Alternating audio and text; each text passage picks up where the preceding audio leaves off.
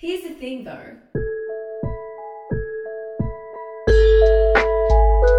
Mm-hmm. Hello, hello, hello, and welcome to another episode of our podcast. Here's the thing though. My name is Saliha, and I'm your host for today. I'm here with my producer slash editor, Mitch Price. Hey. Before we begin, we'd like to acknowledge the Bidjigal people of the Eora Nation, who are the traditional owners of the land that we are recording on today. We'd like to pay our respects to all First Nations people, past, present, and future, and acknowledge that we're recording on stolen land and that sovereignty was never ceded.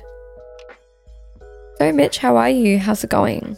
I'm good. I've I've had a good week. Yeah, I feel like I'm in a good mood. Uh, been up to some interesting things. You and I, we saw the new Batman movie, which was sort of exciting. Yeah, I really enjoyed it. I enjoyed it too. I'm not really a fan of these superhero films more generally, but I came out of that one thinking that's probably as good as a Batman movie could be. Yeah, I don't like Batman. I actually kind of hate Batman, and I have never enjoyed a Batman movie in my life. But I really liked that one, and I wasn't expecting to because a lot of my friends didn't like it. But I thought it was good. I liked it. And again, my take may be controversial given the Nolan Batman films, but I think he's overrated. So I, I stand by it. Uh, we watched Turning Red, the new Pixar movie. Yeah. Which was nice. That was nice. Not what I was expecting either, actually. I feel like both of those films kind of caught me off guard. And what else have I done? I also went to the state library the other week, which was sort of fun. And It's not what I thought it was. It turns out I've been going to the wrong part of the state library the whole time because I was trying to pick up a book I reserved, and they just looked at me very confused, saying you're in the wrong building. But other than that, that's it. How have you been? Busy. Like, really, really busy. Like, more busy than I've ever been in my life.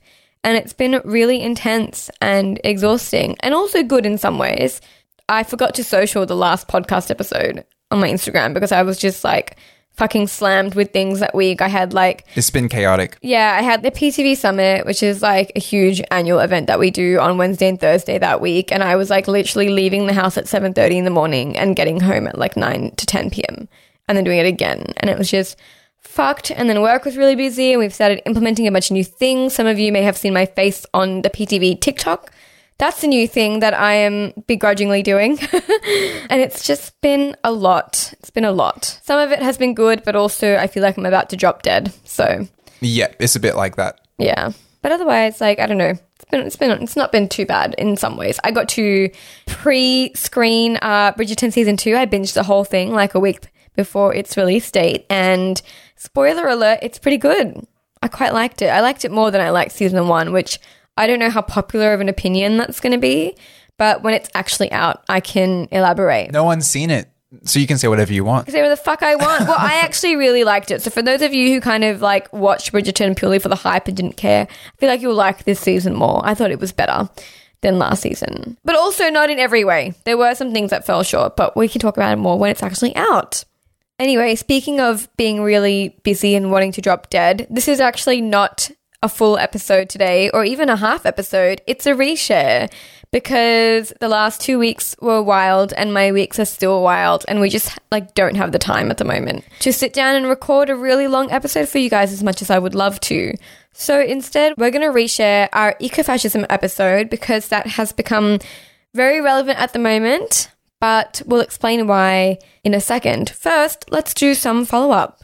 Now, I'm sure by now all of you have come across Jane Campion's very cringe comments at the Oscars. No, no, no. I think it was the BAFTAs. The Oscars BAFTAs. is uh, next Monday. Yes, I don't know these things and I refuse to ever learn them.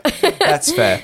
So, for those who don't know, Jane Campion is the New Zealand director, woman director, and that's quite notable, of this year's sort of Oscar major contender, The Power of the Dog, which, just to say, is a really wonderful film. Definitely like one of my favorites of last year. This really intense, complicated, psychosexual drama, you know, myths of the American frontier. It's all about masculinity and, and toxic masculinity.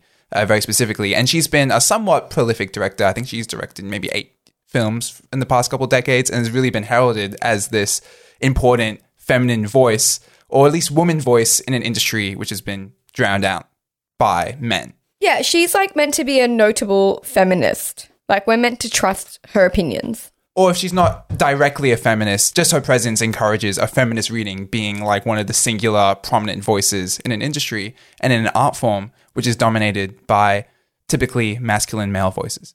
And so, off the back of that introduction, it was incredibly disappointing then to hear her very cringe white feminist comments at the BAFTAs about Serena and Venus Williams. After she won, I think, her best direction prize. It was a really big deal because she is a minority as a woman in this field. And when she got up to accept that award, the first thing she did was throw black women under the bus completely unprompted, very randomly. And I feel like every single person in that audience just their spine collapsed as they just like cringed away from her. It was like, I actually felt like secondhand embarrassment for her when I watched it.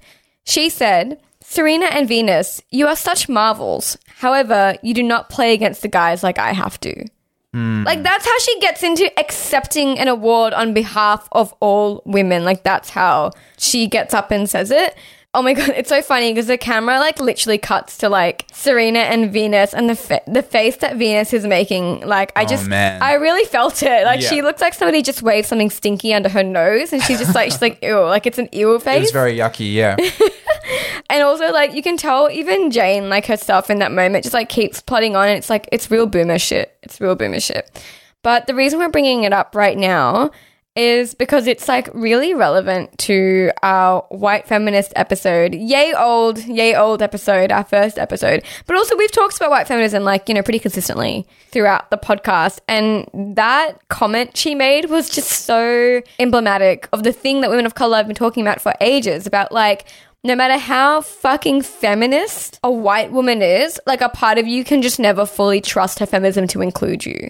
And this was an example of that because, like, what the fuck has her BAFTA got to do with like Serena Williams and tennis? Like, literally nothing. Like, the only thing she has in common with Serena Williams is being a woman. That's Yeah. it. And yet, somehow, when she got to accept that award, the first thing that she thought to say was to like drag Serena and Venus Williams and be like, huh, you guys think you're doing something for women, but you don't have to work as hard as I do. Like, that's what her initial reaction was. Yeah, well, she saw, you know, Serena uh, and Venus Williams being, I guess, celebrated due to their, like, their story being told in that, you know, Oscar contender King Richard film, which I haven't seen. I don't really have much of an interest. I want to watch it. But nonetheless, oh, yeah, well, well maybe we can do a movie night. yeah. And then, I don't know, she just feels this, this need to sort of say that her struggle is greater. And, you know, we, Literally. we were talking about it and you were like this is just so perplexing. Like i don't even really know what she's trying to say. Uh, because i mean what she's saying is that Like, it's so random. tennis for example is a field that's divided. You know there's like a, a men's league and a, and a women's league. Whereas film is just this singular open field that you know there's no divisions. It's just men and a few select women which is somewhat true that that's the, the case of film. But what it just does not reflect is just how so like uninformed and uncalled for those comments are specifically because i mean i feel like it'd be way harder to be a black woman in tennis specifically in tennis specifically like a bougie old white man sport a wealthy sport than to be a white woman director they're definitely both struggles but it's just Well, this is what I mean, where it's like, it, yeah, it was uncalled for, but not just that. Like, she clearly has no concept of like the struggle of being a successful black woman in literally any context. And I feel like she was trying to be like, oh, yeah, like it's a privilege that you don't have to compete against men. And I just find that so counterproductive as well because aren't you like a feminist by saying that you're actually reinforcing that the reason these women are successful is because they don't play other men like they're only successful because they compete against other women who like what are inferior in talent like by implying that they only win because they fight women they're act- she's actually just saying that women are bad at stuff Yeah, that's so I- true. like I just this is what I mean by it's perplexing because like she literally became an anti-feminist just to hate on like black women. Like she literally said something that actually is completely counterproductive to everything she's done just to come for black women. It's so weird. Yeah, and the main thing I thought, and maybe this will give some context, at least from my perspective, on you know Campion's comments.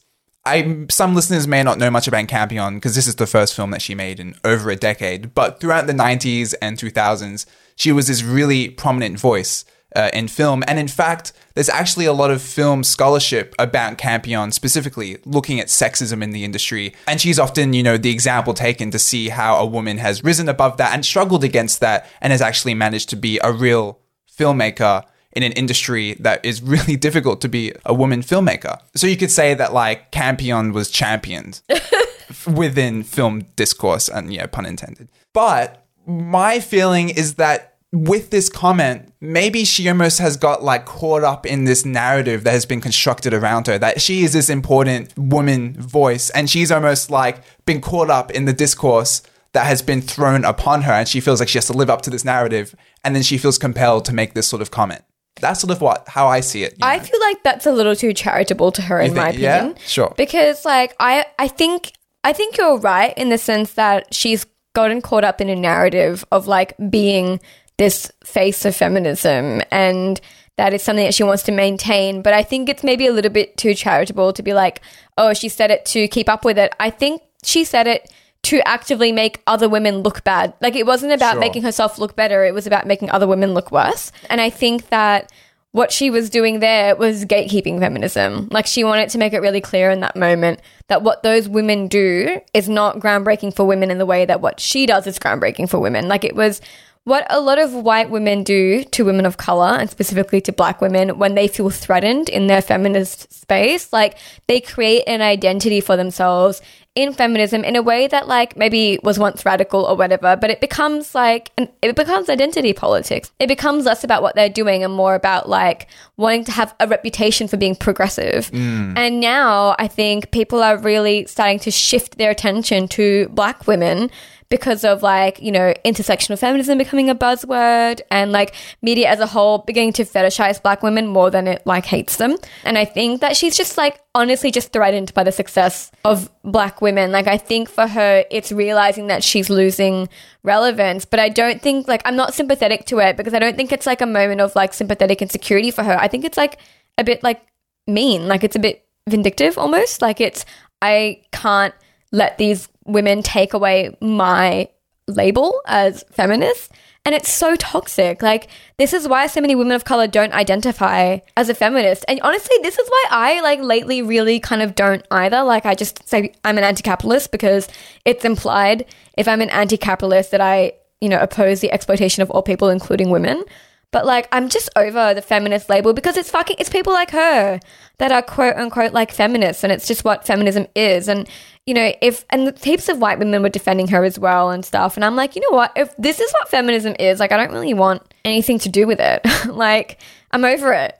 Yeah, no, I think you're completely spot on. I think that's like exactly what has happened. And it does pose some interesting questions, which I guess is what this podcast, you know, however many episodes we're in so far, has really been about. You know, what it means to be a feminist. And if this is what feminism is over here, then do I really want to be part of that? And if I'm not part of that, then what am I? Then what am I? Yeah. Exactly. I feel like, you know, I speak to a lot of women of color who just don't give a fuck about the term feminism anymore because it doesn't include them. Like, and, and we can say all we want about like reclaiming the word and making it what it is, but the point is white women actively like control and gatekeep modern day feminism. And I'm like, you know what? I don't have the fucking time for this. I'm sure, like, Serena and Venus Williams are probably just like, oh my God, shut the fuck up. I'm sure they deal with that all the time. But you know what is also really interesting about this is, you know, there's no shortage of think pieces and tweets and stuff that came out to like call out Jane for what this is, which is white feminism. And it's it's racism actually. Like I think we can go a little bit harder on her. Like everyone's like, "Oh, this is white feminism." And I'm like, that was racist. Like what she did was actually racially motivated. She didn't just single out two famous black women out of everybody else for no reason, like whether or not she sees herself as a racist or whether or not she actively is one. That act was racist. I wish more people would call it that because I feel like it's kind of being dismissed as just like a silly like comment. Which you know what? That brings me to her apology because her apology was uh, I I can read it to you. I made a thoughtless comment equating what I do in the film world with all that Serena Williams and Venus Williams have achieved. I do not intend to devalue these two legendary black women and world class athletes. The fact is, the Williams sisters have actually squared off against men on the court and off, and they both have raised the bar and opened doors for what is possible for women in this world. The last thing I would ever want to do is minimize remarkable women. I love Serena and Venus. Their accomplishments are titanic and inspiring. Serena and Venus, I apologize and completely celebrate you. the interesting part is she says, I made a thoughtless comment. Hmm. But like, how thoughtless was it? Because like, nothing you say exists in a vacuum. Everything you say is actually informed by your worldview, by the media that you consume, by the thoughts that you have. And like, it being thoughtless is a huge part of the problem. Yeah, like it is a thoughtless comment, but that's sort of the problem because you didn't think, and maybe what came out was the way that you see the world and what you believe and the way you see your position in the world. That's what she believes. That's the mm. point. It was thoughtless because she believes it. That's the key takeaway. And I just think like instead of dismissing these as like thoughtless, we should be really talking about the fact that they're like violent. These are like violent comments in the sense that they're harmful. They push forward an agenda and white women should not be able to get away with making like casually racist comments and then just be like, oops, slip of the tongue, just thoughtless. I think you mentioned, Mitch, that people were calling it like an on-screen gaff or whatever. Like a, like a verbal typo and not like a sentence that actually has like heaps of implications on how she views the world. Yeah, exactly. Like, I think people just want to see this as something we can look over. And I'd be curious to know if that is the case. It seems like it will be. You know, there's a lot of talk. Like, d- did this comment cost her the Oscar like next week? Uh, by the way, she's the second woman to be nominated for Best Director at the Oscars twice, which is just that is just so wild. That that she's the first. Like the Oscars have been going on for so long. She's the first. I mean, Yeah. we don't even have to get into that. I think everyone already knows just like how sexist and also racist the Oscar nominations have been. Yeah, which is why I don't think this will affect her Oscar standing No, at all. sure. I do you think they give a fuck about black women. They obviously don't. No, but you can't just call this a gaff. Well, it being thoughtless is why it's important because it exposes that actually, like, a lot of these white people are walking around thinking that shit. So I really hope that, like, it was a moment of self reflection, not just for her, but for, like, a lot of white women. Like, I think they don't realize that anti racism is an active effort they should be taking every second of every day. You will constantly have racist thoughts because you live under white supremacy, but, like, it is your responsibility to be unlearning those every single day. And when you do slip up, to not be dismissing them as thoughtless comments and instead saying an apology where it's like, yeah, I realize now that these were the, you know, implications of what I said and that's really fucked up. It's fucked up that I had that thought. And I'm I'm still learning how to unlearn my racism. Like that would have been good enough for me, I think, but this apology didn't really do it for me because it was like you can't dismiss it as thoughtless, even if it was.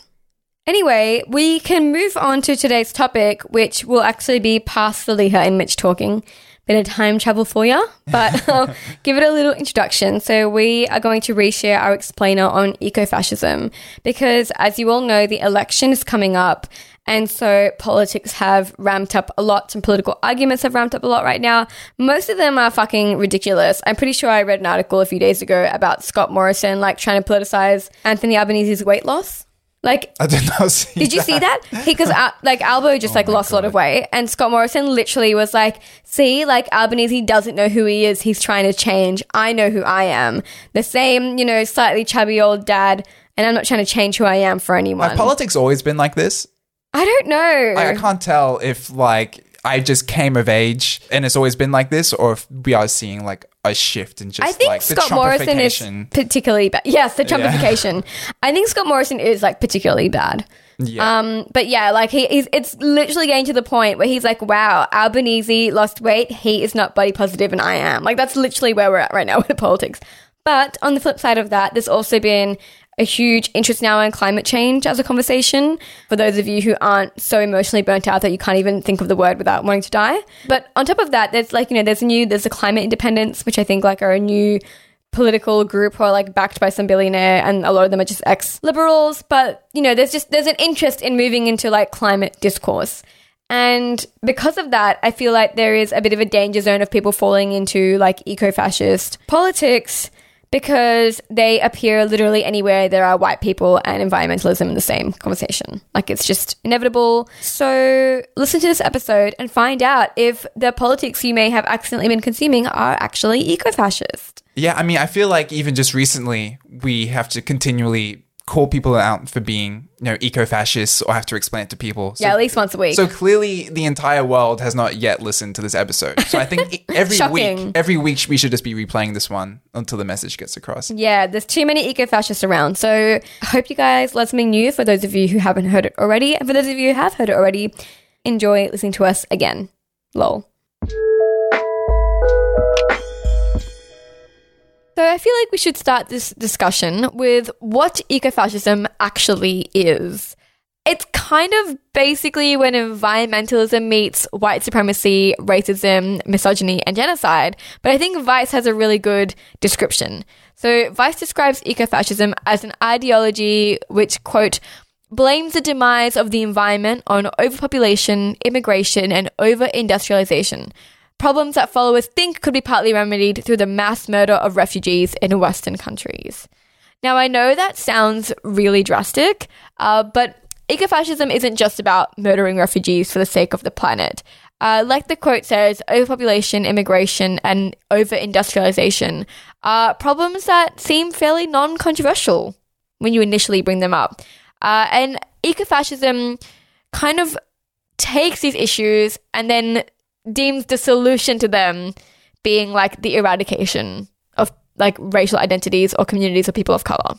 The ideas of ecofascism are rooted in this idea that humans are to blame for the demise of the planet, but specifically, the humans they're referring to are marginalized groups, typically working class people of color.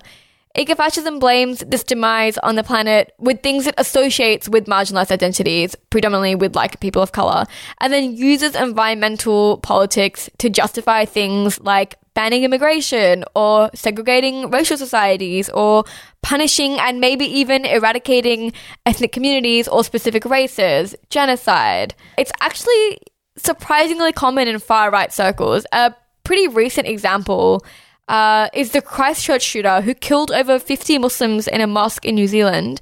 Uh, his manifesto was actually an eco fascist manifesto all about how immigrants are destroying the planet. Yeah, the thing about the Christchurch shooter is that he was like an ethno nationalist. So it's this idea that multiculturalism and immigration is what is destroying the planet, and all the races need to uh, segregate themselves uh, and live together. I mean, the name of his manifesto, which was The Great Replacement, which I'm not going to uh, humor describing what that is, but it's essentially a Jewish conspiracy. So just classic Nazi shit. Yeah. But the point is, ecofascism is rooted in this idea that immigrants and people of color and poor people and other marginalized groups, they are the reason that we are having a climate crisis. And it is through some form of eradication or punishment or separation from these groups that we will save ourselves and the planet. It is like climate action that is just rooted in genocide, pretty much. Something I specifically wanted to talk about was this idea at the moment of overpopulation as racist. Uh, because it doesn't sound racist at first. I know it doesn't, but it kind of comes up a lot all the time. Like a really good example was during COVID. Uh, there were people saying that COVID was like a good thing because all these mass killings are preventing overpopulation, and that actually, like, it's kind of a blessing in disguise. Like, I know it's really sad, but it's going to be good ultimately for Mother Nature. Look at all these, you know, new animals that are coming out of the forest now because we're isolating. Nature is healing. Hashtag humans are the virus. Like that, all that, all those ideas around overpopulation are actually like quite problematic. And the reason for that is because there is an identification of overpopulation, people of color, and climate. There's this quote from a Teen Vogue article, love Teen Vogue, uh, that says, if you look at where there continues to be the highest levels of population growth, it's the poorest parts of the world with the lowest carbon footprints. But when that conversation immediately moves the discussion to overpopulation, we're changing the subject from unsustainable overconsumption by the rich to the procreation habits of the poor. And that is a very political decision. I love this quote, and I think it really kind of gets to the heart of what the problem is with eco fascist ideas like overpopulation and immigration and why they are racist because we shift our attention from the actual root causes of climate disaster, like capitalism, like fossil fuel companies, like just all the shit that the rich are up to constantly and their overconsumption, to like how many babies a Somalian family is having, and you know, like the amount of pollution that this particular Indian family is putting out there, and how many children us as women decide to have. Exactly. It sort of displaces the blame from these sort of abstract uh, systemic factors and it allows you to target an individual material group uh, and be like, you know, these are the reason that the environment's collapsing. Yeah.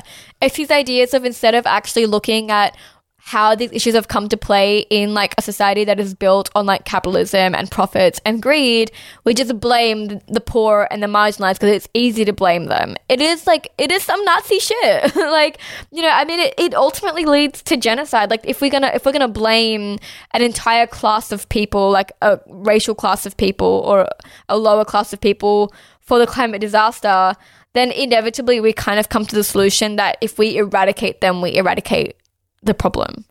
And this is actually becoming so prevalent now. And I'm seeing this sort of discourse everywhere in, in some more straight up races than others.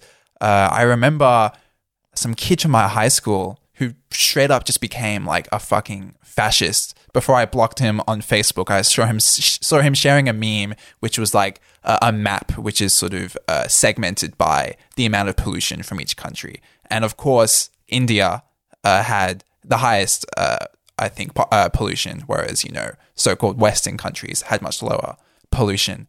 And he was using this as sort of not a racist thing, apparently, but, you know, we need to look at these countries and why potentially they are polluting so much and why they are destroying our environment. Yeah. Whereas the civilized Western countries uh, are the example that these countries should be following. And we'll get into why that is like absolutely absurd and idiotic. But Well, it's just like these ideas of like the West is clean and good and modern, and we're the ones trying to build the technology to save the planet, and we're the ones who care about the planet, and we're coming up with all these sustainable alternatives to things like plastic bags and plastic straws and fast fashion. And it's these dirty, poor immigrants that just have to use their plastic bags and they just have to drive these old cars that spout all this CO2, and they're the ones that are responsible for XYZ thing that all these old school practices that they keep doing, which is going to destroy the planet. They keep having kids. They keep overbuying all these things. They keep shopping at far, you know, there's just, Yeah, it's like I use my keep cup as a learned uh, middle class individual while these uneducated brown people are destroying the planet with their ignorance. It's like, it's Yeah. really fucked up stuff. It's just neo colonial ideas. yeah, exactly. But, anyways, we'll get into Yeah, well- a bit later. I guess, I mean, part of the reason that we're bringing up these eco fascist ideas is because they are becoming, like Mitch said, very prevalent, but not just in right wing circles. Like, eco fascism is actually starting to rear its ugly head in a, well, I'm not going to say starting because it's probably been around for a while, but in left wing circles and specifically in circles that we occupy, which is making me very uncomfortable.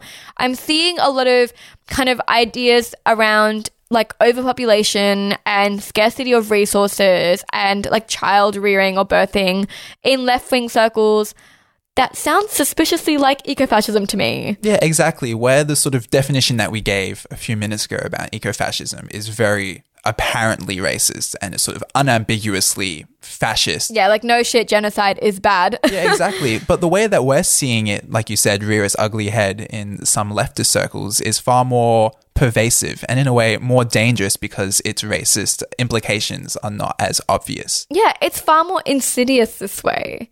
Uh, so I think I'm going to get into some of these less extreme eco-fascist kind of examples that are popping up in our circles.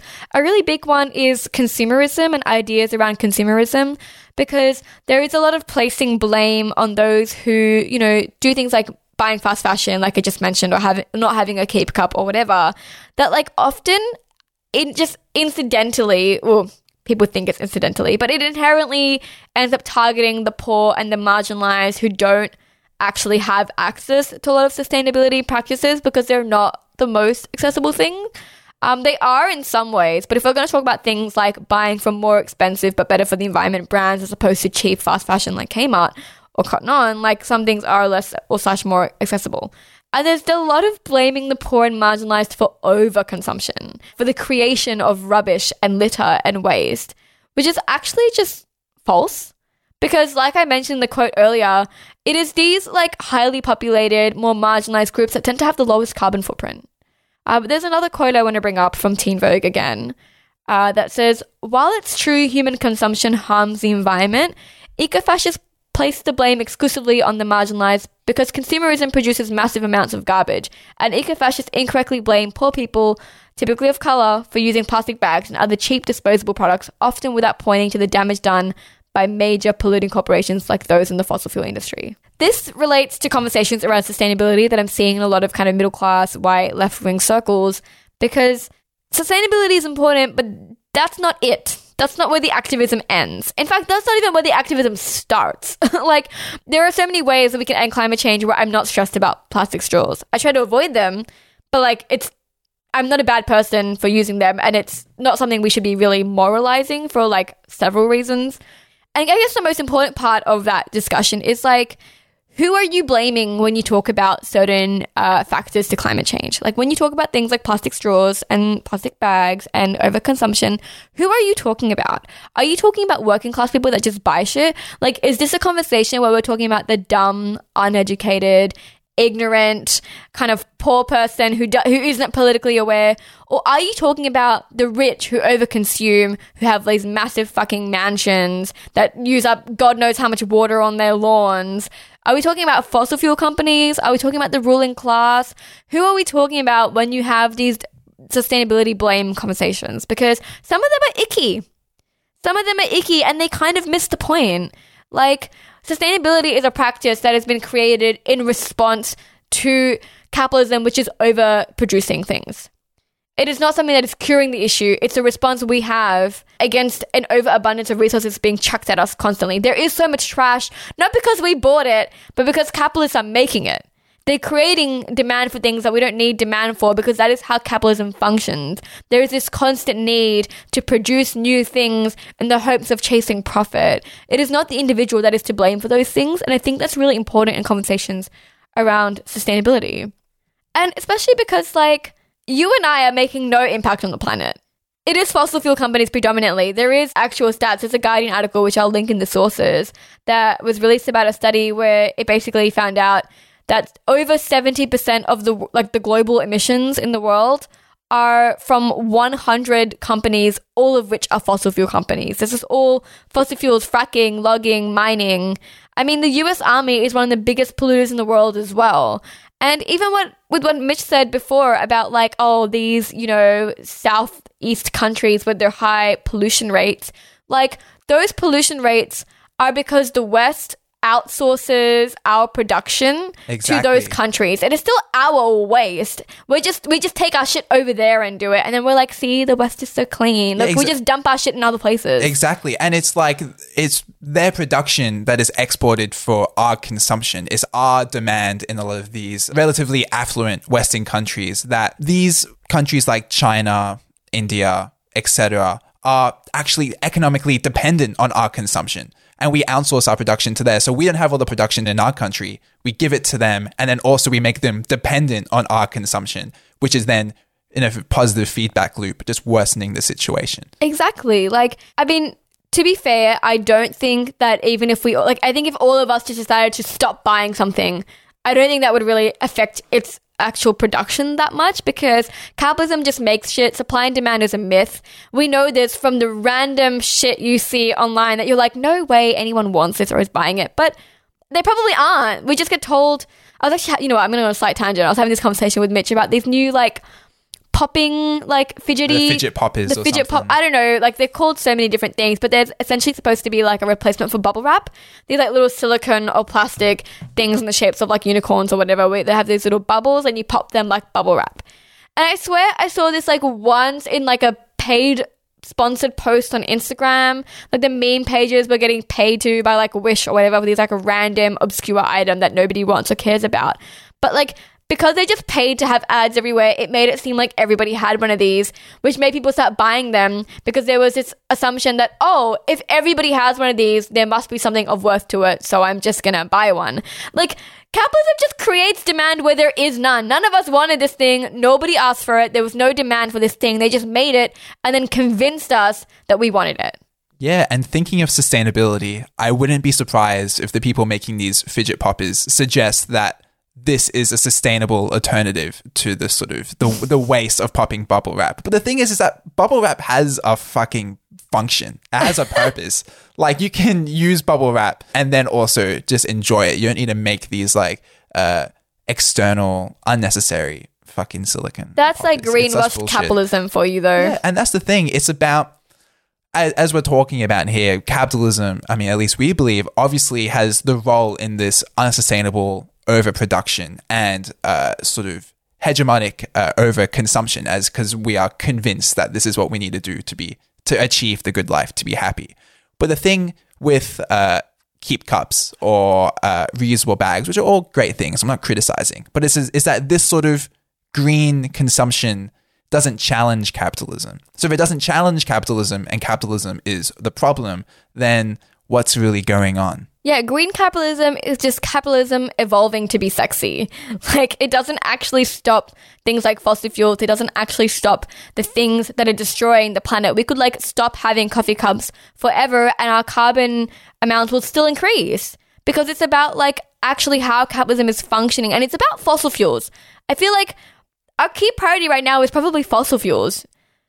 Another conversation that I'm seeing pop up a lot, particularly again from middle class white women, I guess in my circles, uh, is the conversation about not having children uh, to avoid contributing to the climate crisis. There's this idea that, like, I'm not going to have kids because I'm not going to exacerbate climate change. I'm not going to take up more resources. I'm making the decision to not do that. There's this kind of uncomfortable moralizing of having children, which kind of has this holier than thou moral high horse vibe with like the I'm not going to use up resources, I'm not going to be selfish and have a child. And the idea of making having children selfish, the idea of like this is the correct decision to make if you care about the planet and if you don't care about the planet and you have kids, well, you're just selfish is problematic and also rooted in eco-fascism this idea that like overpopulation is a problem, like we've mentioned earlier, is rooted in ecofascism because overpopulation isn't a problem, uh, and there are many studies to prove it. And it's just you know something that's used to cull uh, people of color's communities, but also this idea of lack of resources is false. Scarcity is a myth. It's gone. It ended when capitalism reached this, you know, heightened level of productivity. We have enough food, water, medicine, clothes, everything to look after every single person on this planet, even at the rates that it's growing. We actually do. The problem is these resources are hoarded by the West and destroyed by capitalism over profits. Like we have all this excess food that is destroyed rather than distributed because it's cheaper to just destroy it. Like we're in a time of like unprecedented greed and power with the West and with the and the ruling class. And that is what's to blame with the fact that some communities don't have resources, not because those communities have too many kids. You know, it's almost victim blaming, I feel. This idea that like oh, well, you know what? We just shouldn't have kids. Like, oh, you're worried about sustainability? How about you just don't have kids? Like, how about you stop being selfish and just don't have kids? This ain't it.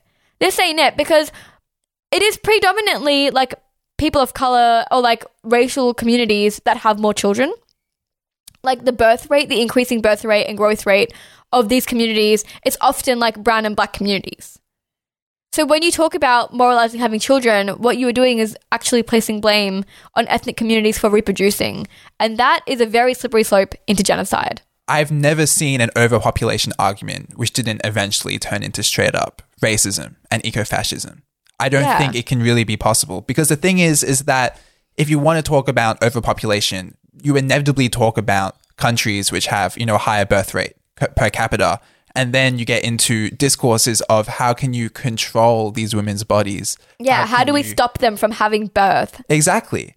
Um, and then that leads into forced sterilization, the control of women's bodies, forced contraception. Yeah, it's another it's another form of power over people's biology. It's another form of neocolonialism. It just reinforces the idea of the civilized West and the uncivilized, un- uneducated women of color in the global South. Exactly. And also, like, I do want to point out being child free is fine. And I'm not against being child free. And to be honest, like, there are more and more and more reasons every single day to not have kids. They're expensive. Women are realizing that we are more than just birthing machines. You know, there are so many reasons, very valid reasons to not have children. But the overpopulation myth and ideas around resource scarcity are not one of them.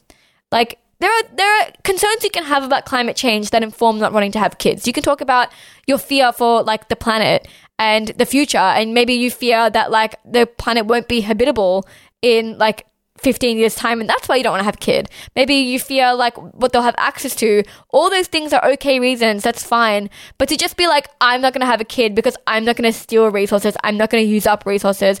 I'm not going to contribute to overpopulation. That is rooted in ecofascism because the assumption is women who do that are selfish, which actually leads into misogyny as well. Because also when it comes to children and reproduction, we only ever think about the woman.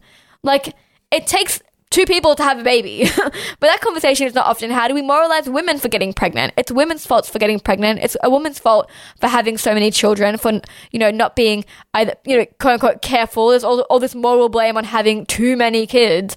All of this is also just misogyny because women have the right to not have kids just as much as they have the right to have kids. And we should have no interest in controlling women's bodies that way, and we should have no interest in controlling people's birth rates. And the thing is, is that there is a hundred other reasons and a hundred other issues for climate change for the current situation that we're in that come before overpopulation. And the thing is, is that overpopulation, if anything, is a consequence of other issues affecting climate change. Uh, doing research for this, I found a really great academic article called Overpopulation Discourse Patriarchy, Racism, and the Spectre of Ecofascism by Jordan Dyett and Cassidy Thomas. And in it, they allude to a lot of the sort of transnational uh, non-profit organizations or prominent environmentalists in the mainstream. And these include people like Al Gore or Bill Gates for the, the Bill and Melinda Gates Foundation. And the thing is, is that they always point back to the growing population rates of Africa, how in however many decades time it's going to surpass, you know, China, India, and how this is really something that needs to be stopped because apparently it's overpopulation. We got to stop them from breeding. Exactly, it's overpopulation almost in its uh, isolation that is causing these issues. But what they rightly suggest, uh, these academics, is that what the proposals of these NGOs do is that they make women of color in the global south the agent primarily responsible for making change in our present reality subtly implying that they share a considerable part of the blame. But in fact, the ecological crisis are not the fault of the global south, nor humanity as a whole, and stating so allows culpable agents to shuck responsibility. In reality, our current civilizational crises are the result of intersecting and mutually reinforcing structures of patriarchy, racism, coloniality, capitalism, Eurocentric modernity, etc., etc.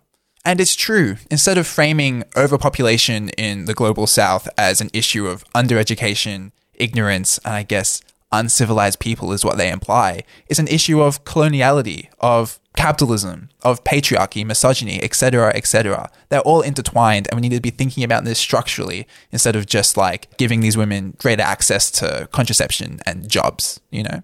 And it's also just like so colonial and capitalist as well, because like the answer was put women in the workforce. Like, let's stop these women from having babies because we don't want more people of color. Let's just put them in the workforce and exploit them as labor instead. like, just like even their even the way they've approached overpopulation, which isn't even a problem, but they've approached this quote unquote problem with uh, let's control these women's reproductive cycles, and then let's exploit their physical labor. That will solve the problem. This is just it's just so it's almost funny how like textbook capitalism it is, right?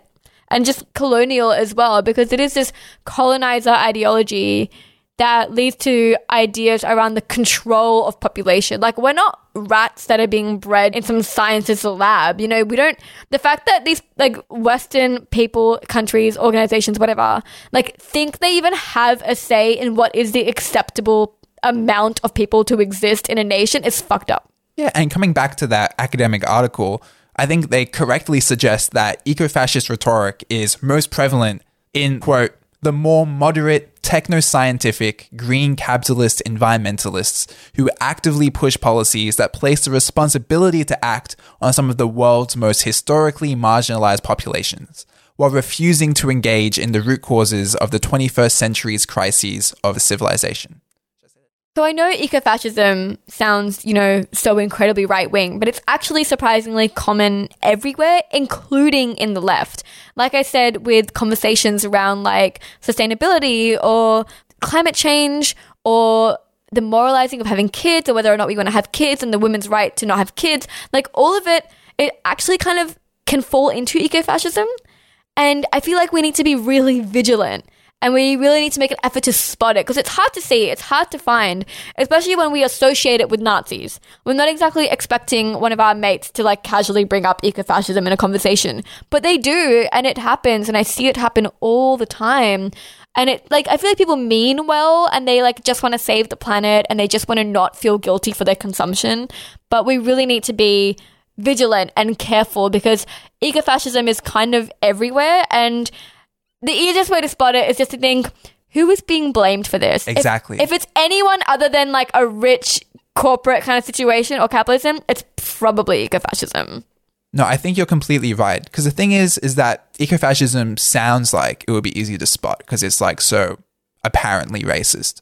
But the issue is, is that almost superficially, it can be so convincing because a lot of the talking points start, I guess, the same way as to what we're saying. But the issue is, is that is who's being blamed? Is it some material marginalized population or is it an abstract systemic structure, which is much harder to pin responsibility on because we need to think sort of conceptually, and that's sort of the issue.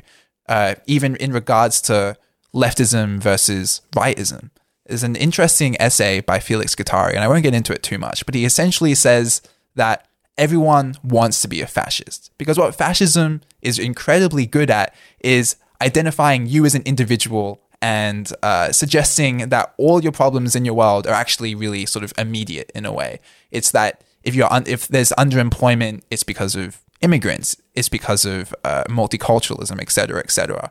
Um, fascism at a very superficial level is really good at explaining all the issues in your life. And the thing is, is that us as leftists, we instead want to pin these things on almost abstract ideas like inequality, labor, capitalism, which is far more difficult to convince someone of if they're actually struggling. So, yeah, I feel like fascism and particularly ecofascism has a lot of very convenient answers.